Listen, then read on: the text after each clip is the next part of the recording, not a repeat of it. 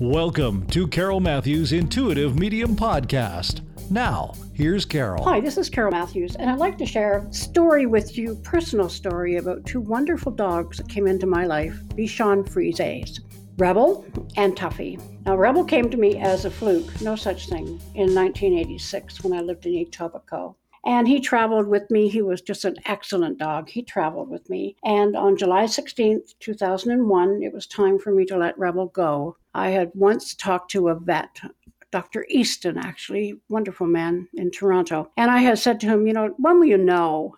And he said, Carol, you just let them go when they can still see the sunshine and feel the sunshine on their back. Well, that day came, July 16, 2001.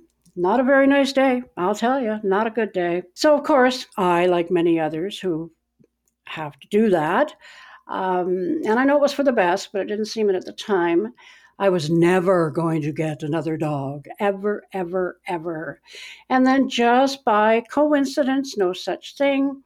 That was on a Tuesday, by the way, at 3 p.m. Forgot to mention that. 3 p.m. Tuesday, July the 16th, the vet came to the house and it was it was bittersweet. Let's just put it that way. I can still feel it. Anyway, uh, so along comes my decision to not get another dog. Then, just as by coincidence, I hear about somebody that's raising Bichon Frise. So on Saturday, uh huh, just after the Tuesday, I go over to see these little puppies. And I said to the lady, I said, Well, when will they be available if I decide, if I decide to get another one? The lady looked at me and she said, Well, now let me think now. They were born on Tuesday. And uh, she said, Well, you know, in about four to five weeks. And I said, Well, Tuesday.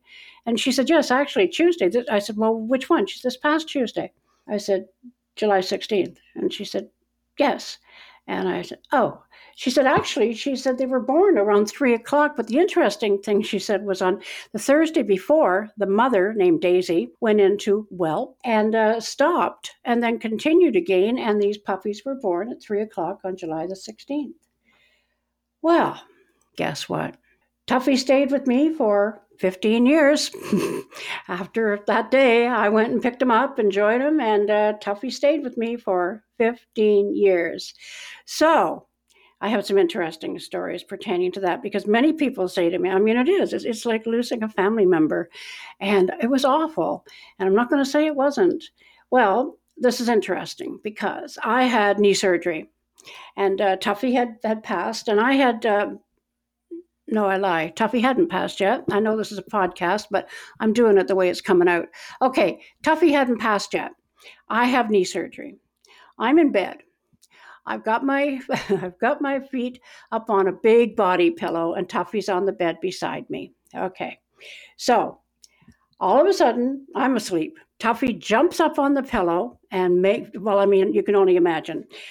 Body pillow, my knees went and it was like, oh my gosh.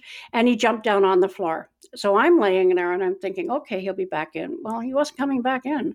So I thought, all right, so how am I going to get out there? How am I going to finagle my way out there with this big thing on my leg uh, to find him? So I put my hand very carefully to the side of my bed, left side of me, put it on the dresser. As you can tell, I'm having issue having problems doing this one, but it's good, all good. So I put my hand, left hand, on the dresser. All right, to put myself.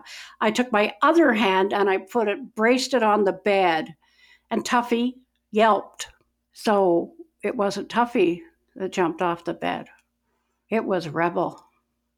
And I had felt Rebel around me many, many times. And I thought, no, it's just my imagination. So I just lay there and I just said, thank you, thank you, thank you. So Fast forward, I'm, I have a small cabin or cottage in Meaford, and this one evening I was sitting at my computer and I just had the computer light on. It was about 11 o'clock at night, and I was just doing some last minute work. And I looked down, and ah, there was Tuffy laying beside me down on the floor. So I got up. A few minutes later, I got up and I just went around behind myself to the kitchen, open concept place, and I went to get a drink. And when I came back, I stepped over Tuffy and looked back down at, oh, so cute. And then I continued with my work. And I just looked down every once in a while. And then I heard a bark, just a little bit of a bark. And I went, whoa. And I looked down, But then I looked over there, and in front of the television set was Tuffy, just whimpering a little bit. Rebel was still at my side. And yeah, I was wide awake, didn't have any pizza, nothing, nothing, nothing was involved. It was just absolutely amazing. So when I tell people, when I'm doing readings for people, and I see and feel their guardian, their, their animals, their guardian angels around them, well, I can truly attest that it works because it definitely happened to me. And this uh, podcast that I'm doing, you can tell that I'm talking a little bit back and forth and blah, blah. It's because I can still feel those incidences. So, as I have said before, never gone, never forgotten. So, I hope that this podcast helps some people, many people that are missing their fur babies, whether it be a dog, cat, anything, whether they're missing them, that's okay. They are with you. And just trust and just believe. And feel free to share this for those that might benefit from it. I'd like to share another animal story with you. Our inner voice. What is our inner voice? Our animals have it too. So, what is it? Do we all have one? And even more puzzling, do our faithful pets share this asset with us? I remember the feeling of awe as a young child when my grandma Kenyon would always know when there was danger or other happenings in the family that no one else was aware of.